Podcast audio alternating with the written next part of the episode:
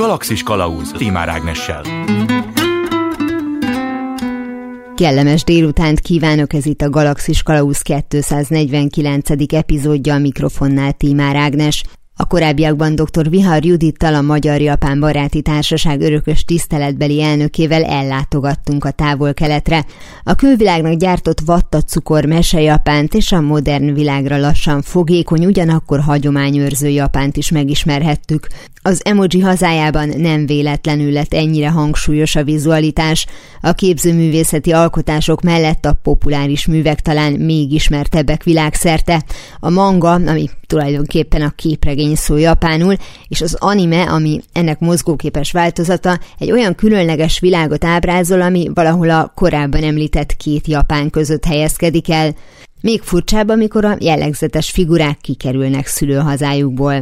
Gyerekkoromban a Nils Holgersson csodálatos utazása a vadludakkal, a 80 nap alatt a föld körül Vili Fogggal, vagy éppen a csip-csup csodák, amit persze csak Kalán néniként emlegettünk, mind-mind más területen és sokszor más korban játszódtak. Talán épp ezért nem tűnt fel semmilyen komolyabb hasonlóság. A rajzfilm sorozatok ugyanis az alapjukat képező eredeti művek hűmásai voltak, és a realisztikus történetmesélést követve nem összpontosítottunk a jellegzetesen nagy szemekre, illetve a kicsit darabos, de filmjeleneteket idéző mozgásra. A Sailor Moon, vagy ahogy itthon vetítették, a varázslatos álmok volt az a sorozat, ahol kibújt a szög a zsákból. Az eredetileg képregényből készített anime ugyanis az előzőekkel ellentétben Tokióban játszódik, és egy tipikus japán történet, annak jól ismert motívumaival, mint a különleges képességek, és figuráival, mint az uniformist viselő diáklányok. A helyszín, a nevek már egyértelművé tették a produkció nemzetiségét, és nem utolsó sorban rávilágítottak arra, hogy Vili Fogg, Kalán néni és társaik Japán és egy vagy több további ország koprodukciójában készült animék voltak. Azóta persze teljesen világos, hogy animét látok, ha éppen animét látok. Nagy ritkán azonban elhagyja jellegzetes formáját a műfaj, amikor alárendeli saját stílusát a már meglévőnek, amelybe becsatlakozik. Szerintem többeket meglepek, ha azt mondom, a Muminokról szóló alkotások közül több is japán részvétellel készült. Habár az eredeti figurákat a Finnországban élt svéd származású Tuve Jansson álmodta meg, 1945-ben pedig bemutatta a finneknek svédül, biztos, ami biztos. Azonban hamar világméretű érdeklődés vette körül őket, és persze Janssont. Manapság épp reneszánszát éli a Mumin kultusz, elsősorban divat kiegészítőkön láthatjuk a bájos figurákat. A velük kapcsolatos alkotásokról és kitalálójukról, Tuve Janssonról a jövő héten bővebben hallhatnak. Most még maradunk az animének kinéző animéknél. Nemrég egy ruhaboltban megláttam egy felsőt, amely a Sailor Moon főszereplőjének képével volt díszítve. Akkor jutott eszembe, hogy egyáltalán néztem ezt a sorozatot.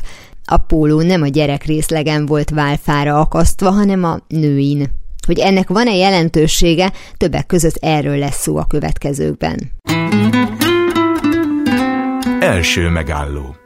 Itt van velem Keszeg Anna kultúrakutató, a MOME docense. Szia! Szia! Az, hogy látunk különböző cuki figurákat, most kifejezetten a női viseletre gondolok, tehát nem a vicces férfi pólókra, hanem azokra a kis felsőkre, amin megjelenik Hello Kitty-től kezdve a különböző színes manga figurákon át, de akár mondjuk a Disney hősök is ide tartoznak, tehát a lényeg az, hogy határozottan a gyerekkorosztálynak készült karaktereket viselnek felnőtt nők, én is nagyon gyakran, már nem tudom, hogy esem ebbe a hibába, vagy legalábbis döntök így, és tűnődtem, hogy vajon itt történt-e valami tudatos változás az utóbbi időben, mert hogy ugye van egy fura ellentét, hogy klasszikusan gyerektartalom, egy nagyon hangsúlyozottan nőies, a női vonalakat kiemelő ruhán. Ez csak ennyi? Tehát én látok bele többet, vagy ennek lehet valami rejtett kis hazugsága? Szerintem kétfelé lehet bontani ezt a kérdést. Az egyik az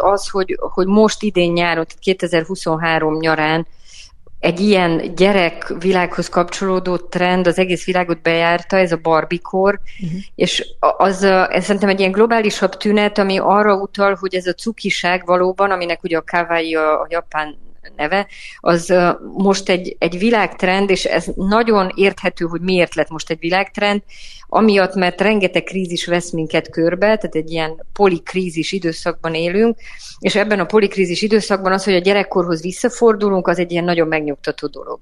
De ugye a másik elem a kérdésednek az az volt, hogy de akkor ez hogy tud ilyen erotizált tartalom lenni egy picit, vagy hát ugye, ahogy így mondtad, hogy szűkebbek ezek a blúzok, hogy ezek ugye gyerekes dolgok, de hogy mégiscsak van egy ilyen szexuális áthallás bennük. Ez meg szerintem a válasznak a második elemét hozza, hogy a gyerekkorhoz kapcsolódó vizuális szimbólumoknak a 70-es évektől kezdődik el egy ilyen, nem tudom, áterotizálása az európai kultúrában. Ez ugye Japánban nem annyira történik meg, mert ott egy kicsit mások a kulturális kódok, tehát a mangának a használata, vagy ennek a cukiság faktor öltözködésnek a használata, az nem így erotizálódik, de itt meg a nyugati öltözködés kultúrában ott vannak a nagyon nőies öltözködési trendek, és azok a nagyon nőies öltözködési trendek kapcsolódnak össze ezekkel a cuki elemekkel. És ez igazából egy picit ilyen álságos beállítása az egész kérdésnek, hogy akkor egyáltalán hogyan viszonyulunk ezekhez az elemekhez, tudunk-e úgy gondolni rájuk, hogy erotikus tartalom van mögöttük, utalnak az egyik legdurvább társadalminak frémelt bűnre, ugye a pedofiliára, de hogy közben ezt, mint hogyha elfelejtenénk oda tenni. Erről most pont a franciáknál van egy ilyen vita, ugye a francia kultúra az mindig is nagyon furán tudta kezelni ezt az egész történetet, hogy a gyerekeknél a konszentman hogy van, és stb. És most megjelent egy Ness Színó nevű nőnek egy könyve, őt ugye zaklatta nagyon hosszú ideig, 7 éves korától 15 éves koráig a nevelőapja, és pont ő beszél arról, hogy gyakorlatilag abban nő fel, hogy az egész Lolita történetet, ezt a francia kultúra így nagyon felkapja, és egy ilyen nagyon pozitív példaként kezdi el értelmezni. Na, tehát igazából a válasz ennyi, hogy minden kultúrában nagyon más az, ahogy ezek a gyerekkorhoz kapcsolódó szimbólumok részei lesznek a felnőttek világának, és például a francia az egy nagyon extrém példa, hogy ezek hogy erotizálódnak, a Japán pedig az ellenkezője, hogy ott meg ez az infantilizálás az erőteljes. Azt látjuk, hogy minél inkább közelítünk a jelenhez, annál érettebbek a gyerekek, míg 20 évvel ezelőtt nem ez volt, de 50 évvel ezelőtt meg megint inkább ez volt a helyzet, hogy ez egy ilyen ciklikus dolog. Csak arra akarok kiukadni, hogy amikor például valaki felnőtt fejjel választ egy olyan pólót, szűket, mert nem akar úgy kinézni, mint hogyha most kellett volna föl reggel, amin pont egy olyan figura van, ami az ő gyerekkorára emlékezteti, tehát hozzá személyesen kötődik valamiért, akkor lehetséges, hogy nincs ez a tartalom, vagy pedig a másik része, hogy a felnőtt társadalom valójában nem igazán, vagy nem olyan módon felnőtt, mint ezelőtt 20 évvel. Ahogy ugye felnőtt emberek néznek végig mese színvonalú képregényfilmeket. Nyilván szórakoztató, és akkor van egy olyan vizuális része, amit jó így magunkba szívni, és akkor nyilván jó érzés, hogyha a pólónkon van. Ez a részemről naivitás, hogy van egy ilyen része a dolognak, vagy tényleg lehet ezt mindenféle hátsó szándék nélkül ártatlanul fölvenni? Hát szerintem lehet, igen. Azt hiszem, hogy itt tényleg így több mindenhez is kapcsolódnak ezek a gyerek szimbólumok az öltözködésben. Hát ugye egyrészt nyilván lehet ez a jelentés, amit én is így mondtam, hogy válságos időszakokban a gyerekkorhoz való visszafordulás az egy ilyen racionális, pszichés válasz, hogy akkor még biztonság volt, hogyha én azt a korszakot megidézem, akkor az így jó. És akkor itt meg, ugye, hogy pont ahogy így utaltál arra, hogy a felnőttségnek milyen különböző markerei vannak különböző kultúrákban, hogy akkor az egy életkor, akkor a szexuális részhez kapcsoljuk a stb.-hez. Itt például lehet az egy nő részéről, hogyha ilyen gyerek szimbólumokkal látja a testét, hogy azt akarja mondani, hogy ő nem ért egyet azzal a fajta szexualizálásával a testének, amit egyébként a mainstream társadalom megtesz, és hogy ő ezt egyébként akkor csinálja úgy, hogy ilyen ellentmondásos jelzéseket küld, hogy az egyik oldalon szexualizálja magát, mert szűk a póló, mert átlátszó, vagy nem tudom, de másik oldalon pedig ott van egy ilyen cukiságra utaló szimbólum a pólóján, és akkor ezzel a kettővel ilyen kettős jelzéseket küld. És ott van utána a másik dolog is, hogy az ténylegesen létező társadalmi tendencia, hogy nagyon megváltozott az, ahogy felnőttek vagyunk, ahogy felnőttként kezeljük magunkat. A nyáron az Atlantikon olvastam egy ilyen cikket, ahol így körülbelül az én korosztályomban levő nő, tehát egy ilyen 40-es évei elején levő nő beszél arról, hogy ő mennyire rosszul érzi magát, amikor azokkal a társadalmi mintákkal szembesül, amit a környezet a 40-es nőkkel kapcsolatban emel, és ő meg azt érzi, hogy nincsen ott, ahol ezek a minták vannak, mert hogy teljesen mások a prioritásai, stb. És hogy ma szerintem a társadalom normalizálja azt, hogy hosszú ideig maradunk a régi kánonok szerint infantilisek. És erre is lett egy utalás. Tehát, hogy szerintem ez a három elem keveredik, hogy az erotizáláshoz való viszonyunk, a válságra való reakció, és a harmadik az, hogy a felnőttséget másképp éljük meg, mint korábban. Ez a három itt egyben van. Igen, utána személyesen mindenki maga dönti el, hogy miért vesz föl cicáspólót. Én egy barátomat megkértem még ezelőtt 10 pár évvel, hogy szóljon, hogy mikor van az, hogyha a cicáspólót felveszem, akkor az nem cuki, hanem már ciki. Tehát rám néznek, és az arcomon az látszik, hogy hát nem néz ki talán annyinak, mint amennyi, de hát láthatóan nem 20 valamennyi, és azért látszik, hogy akkor biztos azért veszi fel ezt a pólót, mert fiatalabbnak akar tűnni, tehát hogy egyenlőségjelet lehet vonni e közé, és mondjuk a őszhajszálak elfedése közé, és a többi. Tehát, hogy talán van egy ilyen része is, de ahogy te mondtad, ez valóban annyira sok indítatású lehet, hogy mindenki maga tud erre egy választ adni, de az minden esetre érdekes, amit ugye például ez a nő is felvetett, hogy 40 évesen 40 évesnek kell lenni, hogy ez mi a csodát jelent. Tehát most, amikor folyton az megy, hogy a 40 az új 20, hát ezzel nyugtatjuk magunkat legalábbis, én minden esetre. És akkor persze nem szóljuk meg azt, aki cicáspólóban van, miközben 20 évvel ezelőtt, vagy mondjuk egy nálam 20 évvel idősebb generációhoz tartozó ember, elsősorban ez a nőkre vonatkozik, még úgy van vele, hogy hát ezt már az én koromban nem. De legalábbis 20 éve biztosan így volt vele, hogy hát én már 40 évesen nem fogok ilyen farmer szoknyát fölvenni. Ami most már azért nyilván így viccesen hangzik, de azt akkor tök komolyan így érezte szinte mindenki. Nem tudom, hogy ha ezt érezték, akkor ez a nyomás ez honnan érkezett, és mitől tudott mondjuk fellazulni vagy megszűnni. Nagyon sok minden megváltozott, nagyon másfajta körülmények között élünk ma, mint mondjuk az a generáció, aki felnevelt minket.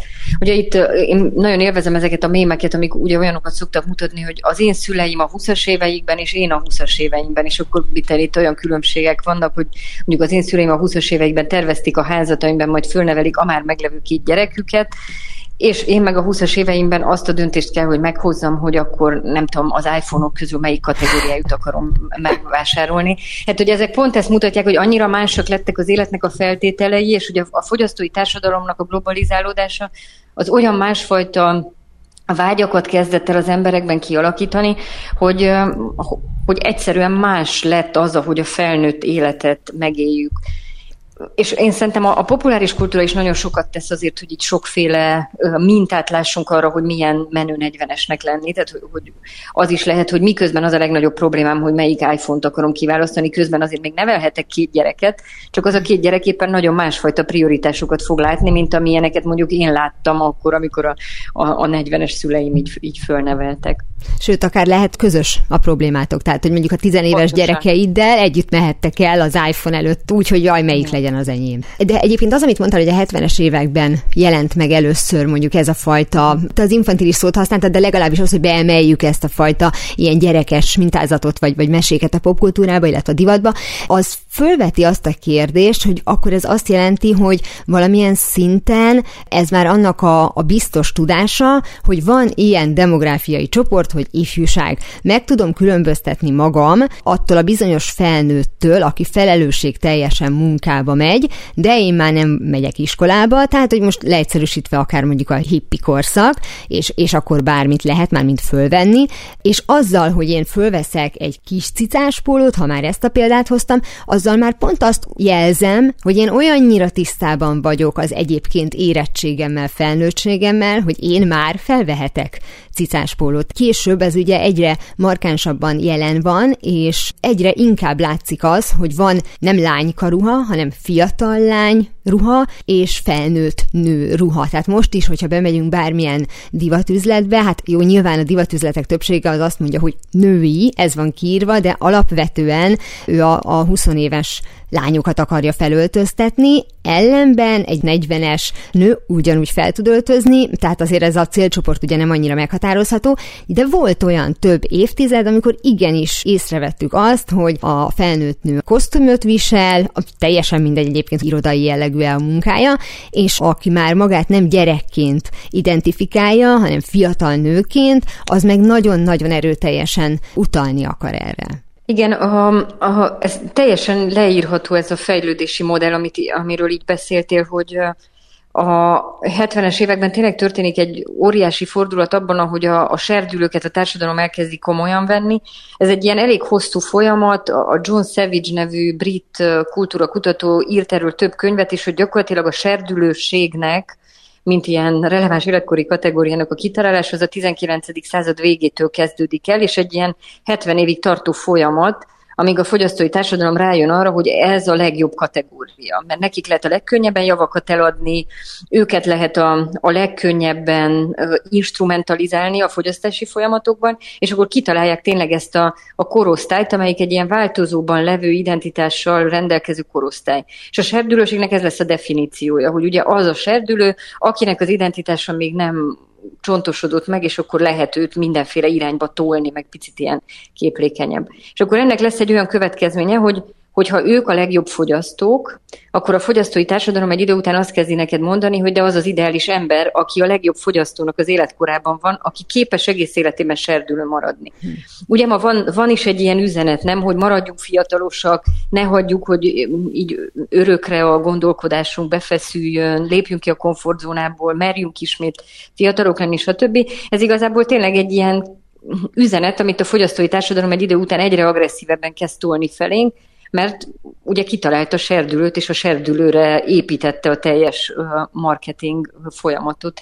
Na, ez igazából Savage-nél ott van ez a gondolat, hogy amiközben a serdülő felfedeződik, a társadalom úgy kezdi azt mondani, hogy az a legjobb korosztály, és ez, amit te is mondtál, hogyha bemegyünk egy boltba, akkor úgy van, hogy hát igazából ennek a serdülő korosztálynak látjuk ott a mérvadó ruhadarabjait, és akkor ehhez kell alkalmazkodnia minden más korosztálynak, tehát aki fiatalabb nála, az erotizálja annyira a testét, hogy beleférjen ebbe, aki meg idősebb, az meg erotizálja vissza, és igen, ez az elvárás valahogy ilyen univerzálissá válik. Azt nyilván lehet látni, hogy vannak ilyen ellenhangok, amik azt mondják, hogy de hagyjuk az embereket méltósággal megöregedni, ugye a nők, akik már nem festik be a hajukat, stb., de azért mégiscsak ez maradt a mainstream vonal. Például, ha már a hajfestés szóba került, mindenki látta, hogy egész egyszerűen a sztárok sem jutottak el a pandémia idején a fodrászhoz. Ez történt, és akkor, amint meglátom Andy McDowell-t őszhajjal, aki micsoda meglepetés, az ex-top modell, tök jól néz ki, akkor azt gondolom, hogy majd nekem is jól fog állni az őszhaj,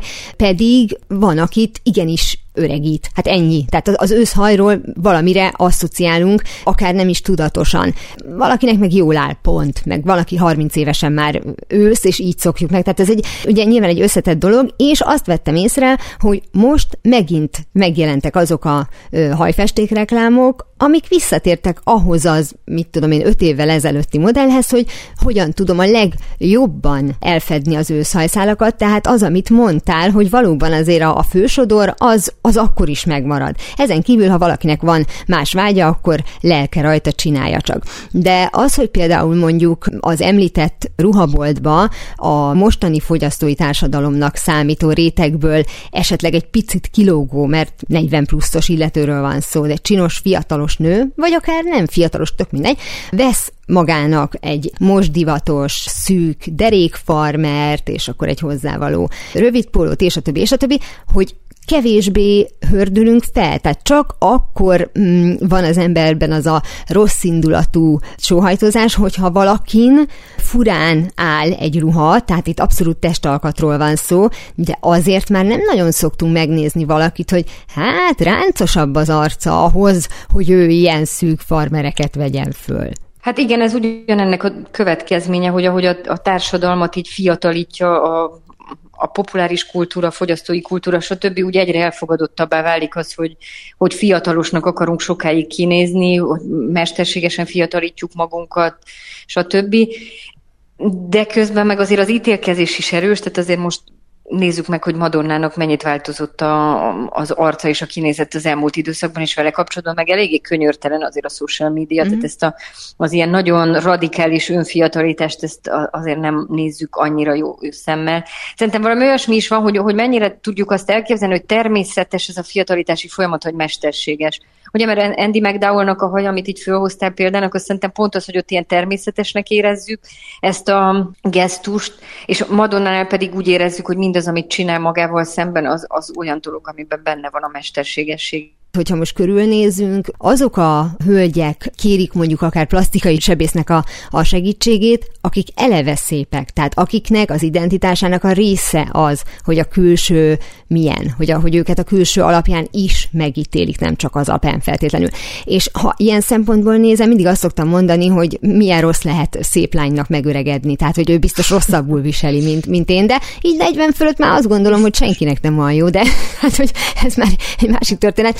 Nem lehet, hogy az a 70-80 éves nő, aki nem törekszik arra, hogy szebb legyen, bár neki ez mindig fontos volt, az azt gondolja magáról mindenféle segítség nélkül, hogy jól néz ki. Mármint, hogy a szónak az ilyen klasszikus értelmében, nem abban a most használtban, hogy mindenki gyönyörű, hanem, hogy ő tetszik magának, tehát magabiztos. Fanny Ardant például a franciáknál, hát gyönyörű, és semmit nem csináltak vele, de ez abból áll, nem feltétlenül abból a típusú Brigitte Bardot engem nem érdekel, mert én most már csak állatokat védek, hanem abból, hogy belenéz a tükörbe, kamera elé fog állni, de ő elégedett azzal, amit lát. Tehát, hogy irigylésre méltó önbizalma van, ami egyébként az emberek töredékének adatott meg. Tehát, hogy valahogy úgy érzem, hogy egy olyan dolgot vágyunk, amiről nem is tudjuk, hogy akarjuk, hogy nem a szebb külsejét akarjuk, hanem a magabiztosságát akarjuk. Mert nem egy nem törődömség van benne, hanem ő tudja magáról, hogy szép. Itt szerintem megint ilyen két tendencia van, ami itt feljön. Az egyik ez, hogy azt szerintem a kortárs társadalom tényleg nagyon szajkózza, hogy azok az emberek, akik szépek, sikeresek. Erre ugye használják ezt a beautism szót, hogy amit így a szociálpszichológia nagyon szeret, hogy az milyen egyenlőtlenségeket teremt emberek között, hogy a szép emberekkel szemben sokkal több pozitív érzés jön elő bennünk, ami nem feltétlenül csak arra utal, hogy a külsejét látjuk tetszetősebbnek, hanem jobban megbízunk bennük, jobban elhiszünk nekik dolgokat, stb. Tehát ez nyilván ott van, hogy a szépséget egy ilyen szuper értékként kezeli a mai társadalom. És aztán ott van közben a másik dolog, amit így mondtál, hogy a szépség az sokszor arról szól, hogy az illető ember mennyire hitte el magáról, hogy az, és teljesen független attól, hogy milyen adottságai vannak, mert hogy ez a társadalom meg a karizmát nagyon előnyben részesíti. Ugye erről nagyon sokat írtak Bourdieu-től elkezdve, stb., hogy egy ilyen társadalom, amit a média csinál, abban az, hogy egy embernek mi a jelentése, az egy olyan dolog, amit lehet konstruálni, és nem feltétlenül ilyen természetes dolgokkal függ össze, természetesen adott dolgokkal, és ez a két dolog, tehát a szépséggel szembeni elvárás, meg az, hogy konstruálni lehet az önbizalmat, a szépséghez való viszonyunkat, az mind a kettő ugyanúgy jellemző erre a társadalomra. És szerintem ezek a példák, amiket itt fölhoztunk, hogy Madonna mondjuk az ember, aki fogja marad ennek a beautism kultúrának, és mondjuk a Fanny Ardant meg a másik oldal, hogy ő nem a fogja marad, hanem aki szuverénül tud hozzáállni, és ezt a karizmakártyát játsza ki. De mind a kettő ugyanannak a médiarendszernek a következménye. Úgyhogy sajnos nem kerültünk ki a fogyasztói kapitalizmusnak a bűvköréből egyikkel sem. És ők sem. Ezek szerint. Így van. Hát nem. Ja. Igen, de egyébként ez érdekes dolog, hogy mondhatod, hogy ez a mostani kornak a jellegzetessége, hogy aki szép, az nagyobb esélye lesz sikeres, miközben, hogyha visszaemlékszünk a gyerekkorunk meséire, mindig azzal ábrázolták a jót, hogy a külsejében is szép. És csak az ilyen érettebb vagy későbbi mesék, a több rétegű mesék kezdtek már arról szólni, hogy azért, mert valaki nem néz ki olyan jól, attól még a belső szépsége az egy adott dolog lehet. Tehát, hogy ez így mélyen azért mégiscsak belénk lett kódolva, tehát, hogy nem valami új dolgot találtak föl, hanem inkább a csőben a lyukat megmutatták. Pontosan, igen. Második megálló. Onnantól kezdve, hogy már azt mondom, hogy van fiatal nő divat, amit klasszikusan mondjuk az ilyen 30-asok viselnek. A 90-es években óriási siker volt mondjuk például az Ally McBeal című sorozat, és én emlékszem, hogy hát akkor egyrészt mindenki nadrág és szoknyakosztümöket akart viselni. Egyébként az volt az időszak, amikor a férfiak diplomatatáskát hordtak, tehát tök mindegy, hogy egyébként traktort vezettek, hogy akkor azt lehetett vásárolni, hogyha nem akartak ugye hasitasit. Tehát, hogy volt egy ilyen nagyon konzervatív vonal, ami egyben nagyon csinos és nőies volt, ugye. Amit nagyon hamar el is akartak kezdeni használni a 20 éves lányok, amíg nem, addig maradt a farmer póló megoldás, tehát hogy ez a kétpólusúság, ez gondolom már akár a 70-es évektől megjelent, amiről beszéltünk, hogy ami korosztályfüggő, de az a fajta kétpólusúság is, hogy én valamilyen módon meghatározom magam a ruhám által. Tehát ha mondjuk a 90-es éveket veszem, ez a mi kamaszkorunk, nagyjából ugye egyidősek vagyunk, akkor az volt, hogy voltak az alterosok, és akkor az a bakancs, a trapézfarmer és társai, és akkor voltak azok, akik meg ezeket az ilyen tudsz zenéket hallgatták, ezt mondtuk, de valójában az elektronikus zene eleje volt, vagy kezdete, és ahhoz meg az ilyen neonszínek, és lakk, és mind a kettőnek megvolt a maga szépsége és rútsága, de legalábbis az, hogy nagyon-nagyon harsány volt a szó rossz értelmében. Tehát, hogy például Jennifer Lopez, aki 20 pár éves volt abban az időben, látható egy Janet Jackson klipben, mint háttértáncos, és abban az időben egyszerűen divat volt a durva smink, a nagyon kifestett szemöldök, a sötét haj, hogy minden olyan nagyon-nagyon látványos legyen, hát konkrétan idősebbnek nézett ki, mint most. Tehát, hogy volt egy durvaság a 90-es években, és talán nem tévedek, ha azt látom, hogy ez most így visszajött. Így van, igen. Tehát az most az az évtized, ami a leginkább inspirációt szolgáltat a kortárs trendekhez. A 90-es éveknek is a vége, tehát az, ami már a 2000-es években hajlik át, tehát ez a grunge ihlette időszak, ezek pontosan olyan szubkultúrák, amiket nagyon gyakran szoktak csúnyának bélyegezni. Bár nyilván most egy szubkultúrára hogy lehet azt mondani, hogy csúnya, nehezen, de azért szokták, esztétikailag szokták úgy kategorizálni ezeket, hogy ezek nem voltak annyira tetszetősek. Itt az történik, hogy a 90-es évek vége az pontosan egy ilyen nagyon erősen globalizálódott időszak a populáris kultúrában, és ezek az irányzatok, amik egy kicsit nem a klasszikus szépségre, vagy a klasszikus arányokra fektetik a hangsúlyt, hanem valamit így túl harsányan akarnak megközelíteni. Ezek ennek a tünetei, hogy globalizálódott a populáris kultúra, és akkor van egy ilyen lázadás azzal szemben, ami korábban a bevett volt, és ezek a megközelítések, amiket itt emlegettél, a neonszínek, a nagyon erőteljes smink, stb., azok mindennek a lázadásnak a kifejeződései.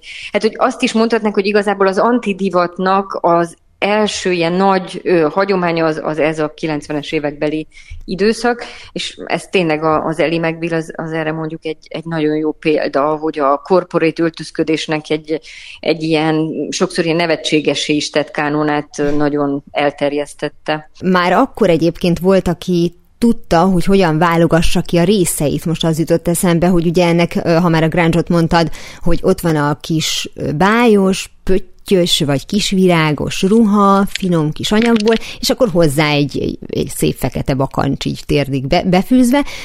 Én nekem mondjuk tetszett, de valószínűleg azért, mert akkor voltam 16. Viszont maga a ruha ezáltal divatossá vált, és akkor láthattuk egy átlag viseletnél is, ha a filmeknél maradunk, Sandra Bullockon mondjuk a Féktelenülben. Tehát, hogy azért ezeket ugye ki lehetett válogatni, és ezek is átcsúsznak mostanra. De az, hogy például mondjuk megismétli önmagát egy divatkorszak, az egy folyamatosan jelenlévő dolog? Tehát egyrészt, hogy már mondjuk az említett 70-es évektől jelenik meg ez a visszanyúlok valameddig, vagy ez ennél régebbi, tehát hogy a még nem évtizedekre, hanem inkább évszázadokra lebontható divatkultúra idején is volt, hogy megidézem az előző korszakot, és ha volt, akkor annak milyen alapjai lehettek, vagy milyen okkal tették ezt, illetve, hogy ez tényleg folytatható-e bármeddig, ameddig van karaktere egy adott évtizednek, vagy időszaknak. Igen, ez a nosztalgia társadalomban, hogy visszavágyunk egy olyan korszakban, amit a miénknél tökéletesebbnek érzünk, vagy mérvadónak érzünk, ez szerintem egy nagyon régi jelenség.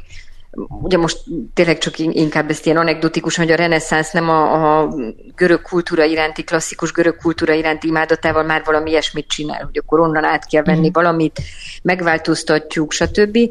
Ami így másabb lesz a 20. század folyamán, az az, hogy amióta a professzionális trendgyártás és trendkövetés kialakul, és vannak szakmák, amiknek ez a tárgya, hogy trendeket hozzunk létre, meg trendeket kövessünk, azóta két dolog történik. Az egyik, hogy tudatosabb az, ahogy megidézzük a korábbi koroknak a hagyatékát, és a másik pedig, hogy felgyorsulnak ezek a ciklikus kanyarok, amivel visszanyúlunk egy korábbi időszakhoz.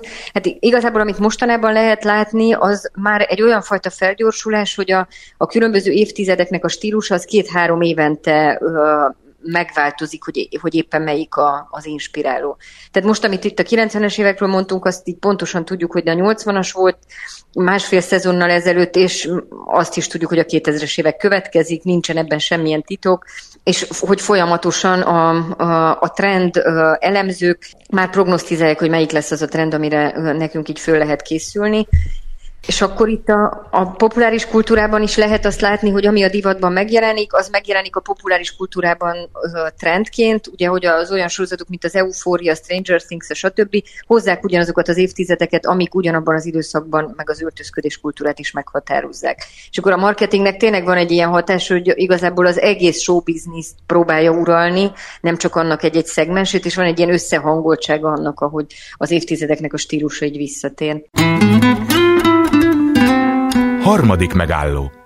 Hogyha ilyen gyorsan cseréljük le ezeket az évtizedeket, akkor be fogjuk érni. Tehát én azt látom, hogy általában egy ilyen 20-30 év kell ahhoz, hogy lássuk az adott időszaknak a karakterét, de hogyha itt mi néhány év alatt lepörgettünk évtizedeket, és már most tudjuk, hogy a 2000-es évek fog jönni pillanatokon belül, akkor utolérjük magunkat, és akkor majd mi lesz? Nyilván gondolkoznak előre a trendvezérek, de hogy nem érdemes annyi ideig kihúzni, ameddig tartott az eredeti, vagy egyszerűen annyira fel van gyorsulva, illetve exponenciálisan gyorsul a változásra való törekvés, hogy nem tarthat 10 évig egy évtized. Az egyik dolog, ami van, hogy az inspiráció az olyan, hogy vannak ilyen közeli trendekből való inspirációk, mint az, hogy például a 90-es évek, de közben párhuzamosan az is, hogy az 50-es évek is most nagyon jelen van.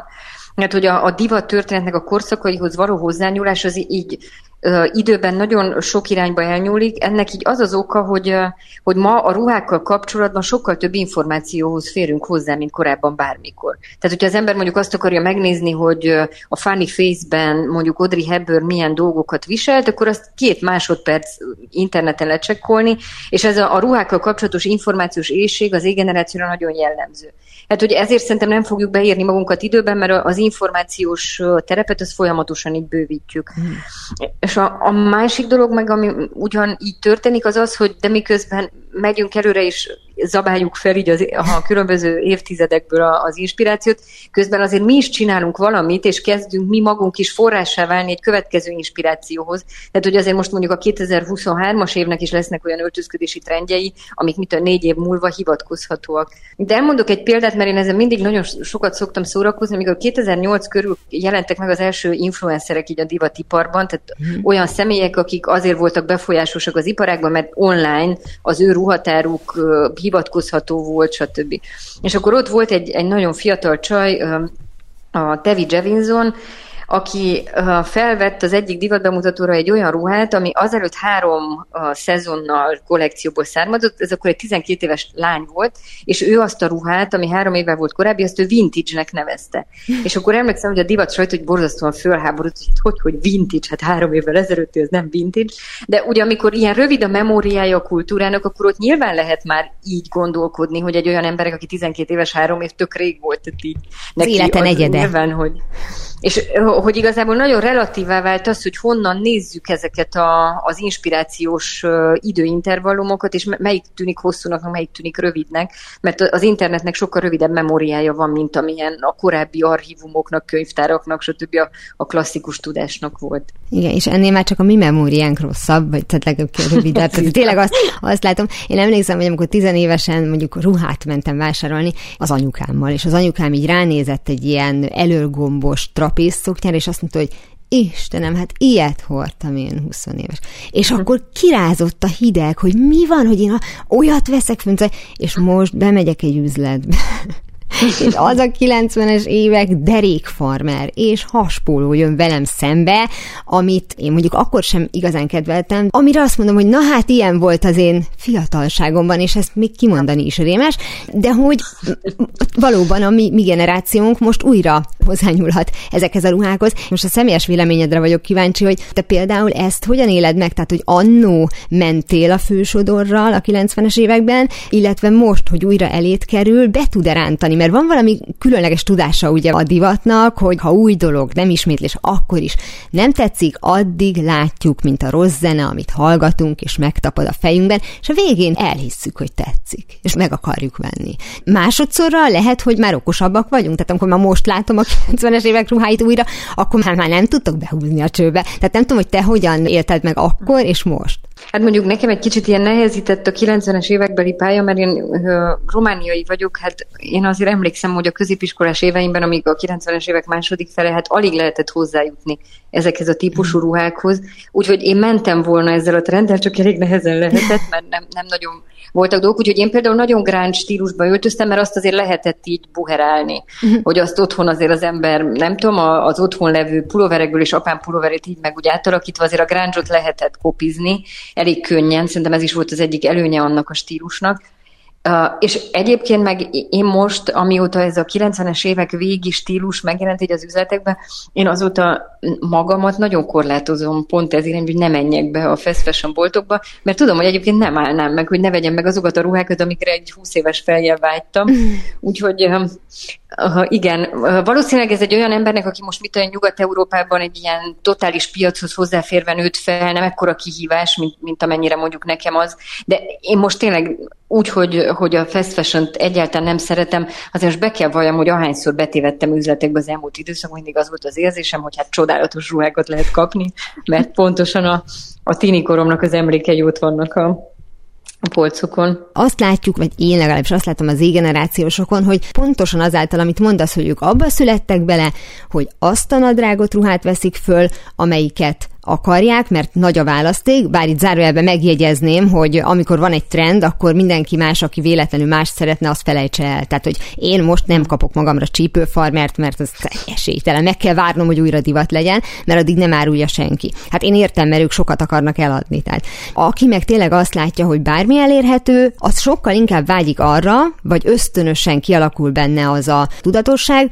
hogy a ruhám, mármintha ezzel akarja kifejezni önmagát, az rólam szól, és akkor ahogy mi annak idején elővettük, mert én is elővettem a régi anyukám meg apukám pulcsiát, és akkor ingel és minden, és hát olyan volt, amilyen, de nagyon jó volt. Ők meg egész egyszerűen kitalálják magukat. Tehát, hogy ez a mostani generáció meg pont a túl sok lehetőség miatt válik kreatívvá. Így van, ez teljesen látszik rajtuk kreatívá is, és a másik dolog, ami engem teljesen lenyűgöz, hogy olyan iszonyatosan professzionálisak abban, ahogy megcsinálják maguknak azokat a szetteket, amiket szeretnének. Tehát mi azt hiszem, hogy inkább ez a barkács megközelítés voltunk, akik nagyon sokat improvizáltunk, meg stb. Őnáluk nem ez van, hanem ilyen iszonyatosan tudatosan van minden elképzelve. Most nekem vannak ilyen nálam 20 évvel fiatalabb, ilyen elég közeli barátaim, és annyira mindig így elcsodálkozom rajtuk, hogy amikor kitalálják azt, hogy Euphoria tematikus parti van, akkor azt annyira profin megcsinálják, hogy csak így nézem, hogy fú, hát nekem 20 éves koromban nem voltak ilyen ambícióim, tehát hogy szerettünk ilyeneket nyilván, hogy beöltözni, halloweeni kosztüm, stb., de ezt nem csináltuk meg ennyire professzionálisan, mint ahogy ők megcsinálják. Nyilván mások is az eszközök, amik a rendelkezésükre állnak, de hogy szerintem ez, hogy közben broadcast van a saját életünkről, a social médiában, az hozza ezt is, hogy sokkal professzionálisabb a tárgykultúránkhoz való hozzáállásunk, mint amilyen a korábbi generációknak volt. Mint hogyha mindenki egy ilyen mini stúdióban élne, és a saját életéről profi sorozatot akarnak forgatni. Talán önreflexívek is lesznek a tizenévesek, mert hogy rögtön kapnak egyébként visszajelzést, mert az a fotó rögtön kikerül róluk, vagy a videó a TikTokra és bárhová, amit X ember lájkol vagy diszlájkol, és akkor majd kiderül, hogy én jól csináltam, vagy sem. De az is lehet egyébként, hogy ők már azok, akiket nem is érdekli, hogy lájkolták, vagy sem. Tehát ő tudja. Azért azt észre lehet venni, hogy nagyon figyelnek a divatszerkesztők, vagy akár a divattervezők, hogy picit más legyen. Tehát visszajött a 90-es évek, de azért ne teljesen, hogy Isten ments, hogy megtaláld egy régi pólódat és fölvett, mert azért arról le fog ríni, hogy ez a régi, ezt te nem most vetted. Hát igen, de hogy az, hogyha régit használunk, az a mostani generációnak, az pont, hogy egy érték. Tehát ugye ezért kettős szerintem ez a vintage trendekhez való viszonyulás, hogy ha valakinek megvan az eredeti, akkor azzal nagyon ki tudsz tűnni a korosztályodból, és az, hogyha megvetted azt, amit a boltban lehet kapni, az meg csak simán divatos, tehát a kettő szerintem kicsit így együtt van.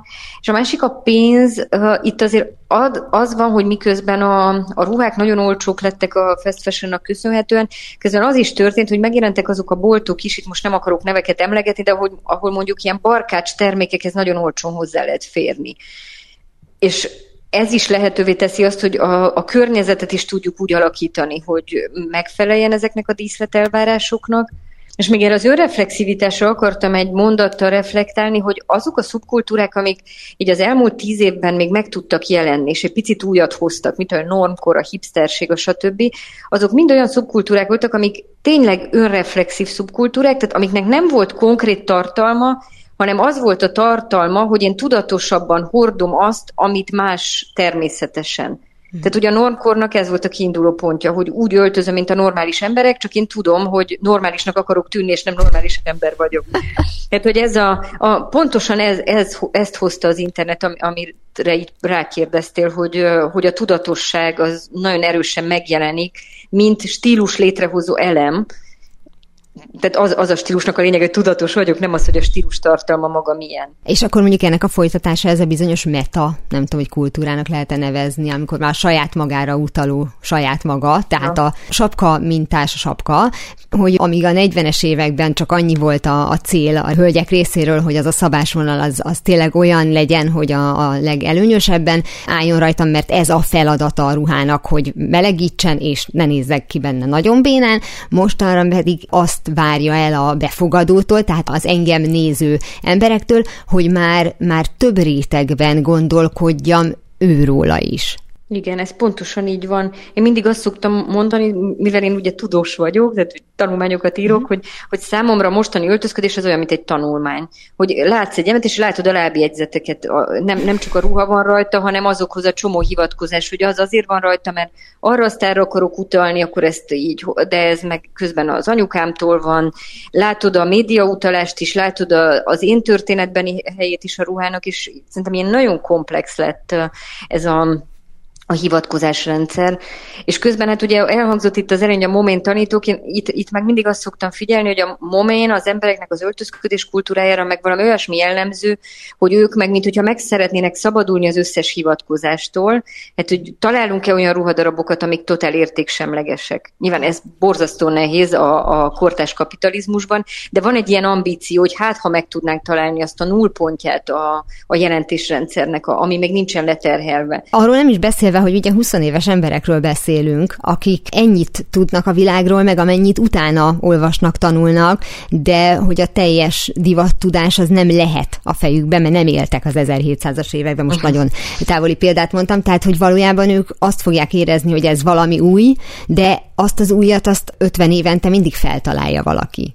Hát azért nem tudom, ők nagyon tájékozottak. Én úgy látom, hogy ez a generáció, ez tényleg annyiféle információnak néz utána mindennel kapcsolatban, hogy sokkal informáltabbak a tárgyaik tekintetében, mint mondjuk mi voltunk annak idején, mert jobban hozzáférnek az információhoz, de az is biztos, hogy ez egy elit a mai társadalomhoz képest. Hát én valahogy úgy látom, hogy ez a digitális forradalom, ez így két következménnyel járt, hogy azok, akik eleve jó esélyekkel indulnak társadalmilag, azoknak sokkal árnyaltabb és komplexebb lett a tudása, mint korábban, viszont a leszakadás is sokkal brutálisabb, mint ami korábban volt. Úgyhogy ezt a kettőt én így nagyon gyakran tapasztalom.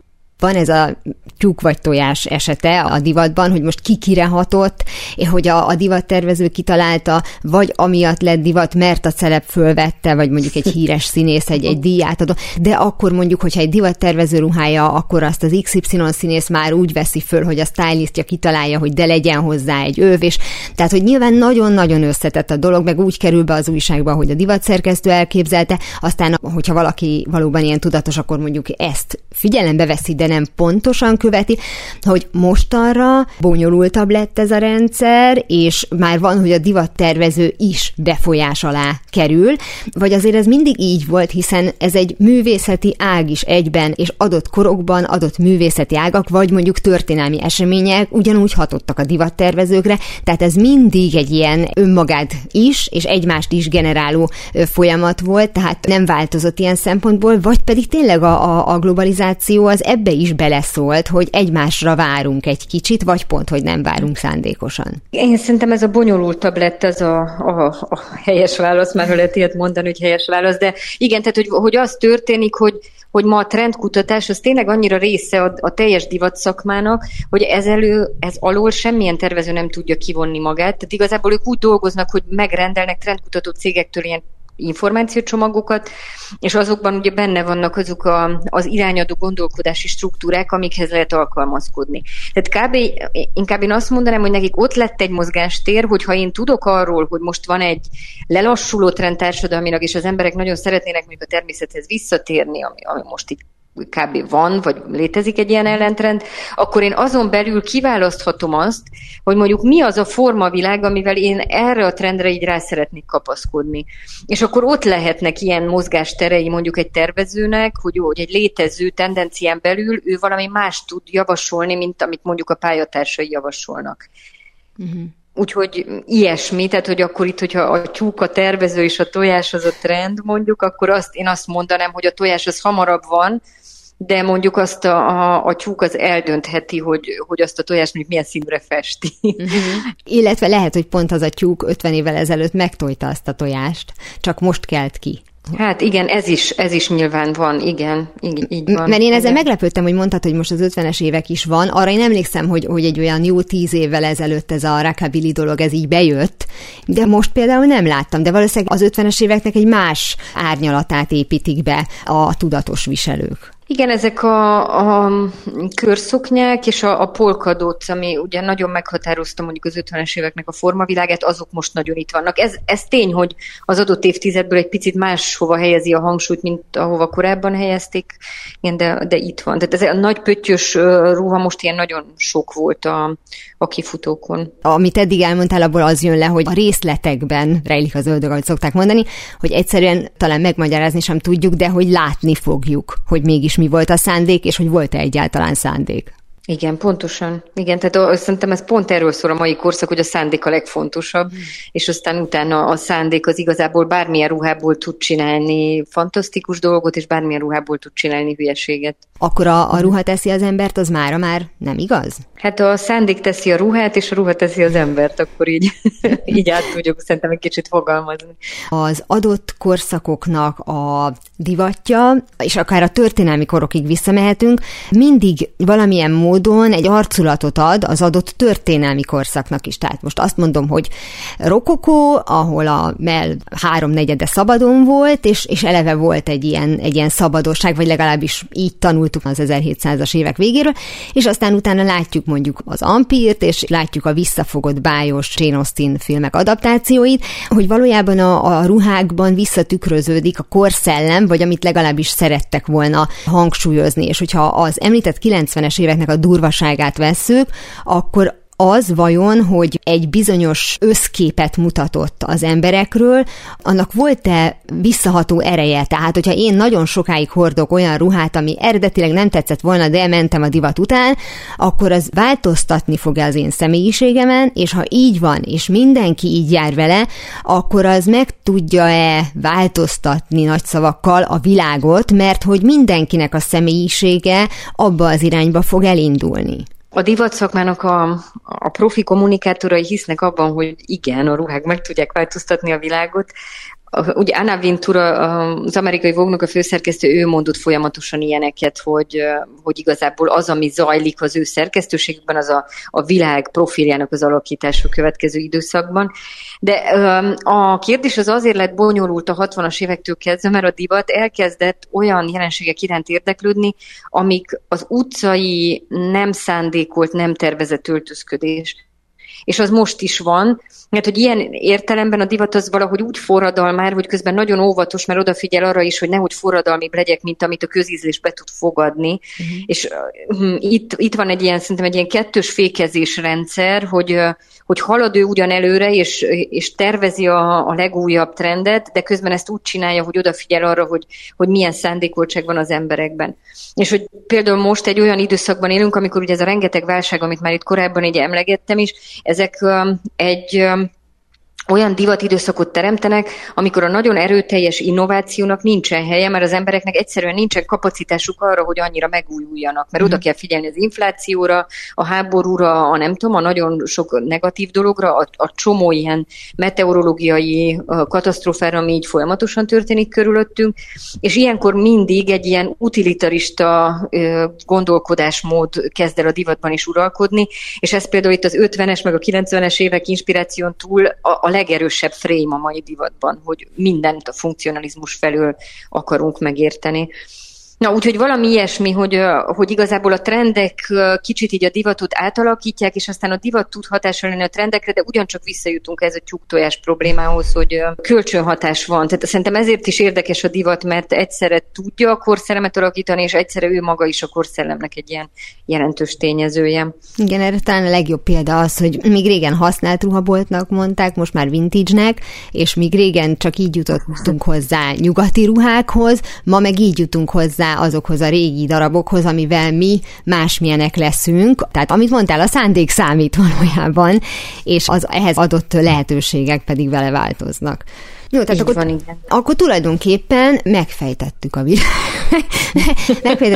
Hogy tulajdonképpen itt emberek dönthetnek mindenről, de valójában Anna Wintour az, aki elmondja, hogy és ez milyen jelmezekkel fog megvalósulni. Keszeg Anna kultúrakutató, a MOME docense volt a vendégem, és hát tulajdonképpen a divatot, és ezen keresztül az egész világot próbáltuk megfejteni, valamennyire szerintem sikerült is, amennyire emberileg lehetséges. Nagyon köszönöm, hogy mindezeket elmondtad. Én is köszönöm a lehetőséget. A végtelenbe és tovább. Mára ennyi volt a Galaxis kalauz, jövő héten ugyanekkor találkozunk. Hamarosan archívumunkból visszahallgathatják a mai adást is, valamint most már podcast formában is elérhető a műsor. A rádió és a Galaxis kalauz Facebook oldalán további érdekességeket találnak, illetve ha még nem tették, iratkozzanak fel YouTube csatornánkra. Köszöni a figyelmüket a szerkesztő műsorvezető Tímár Ágnes. Viszont hallásra! Viszlát, és kösz a halakat! Ez volt a Galaxis kalauz. Tímár Ágnes műsorát hallották.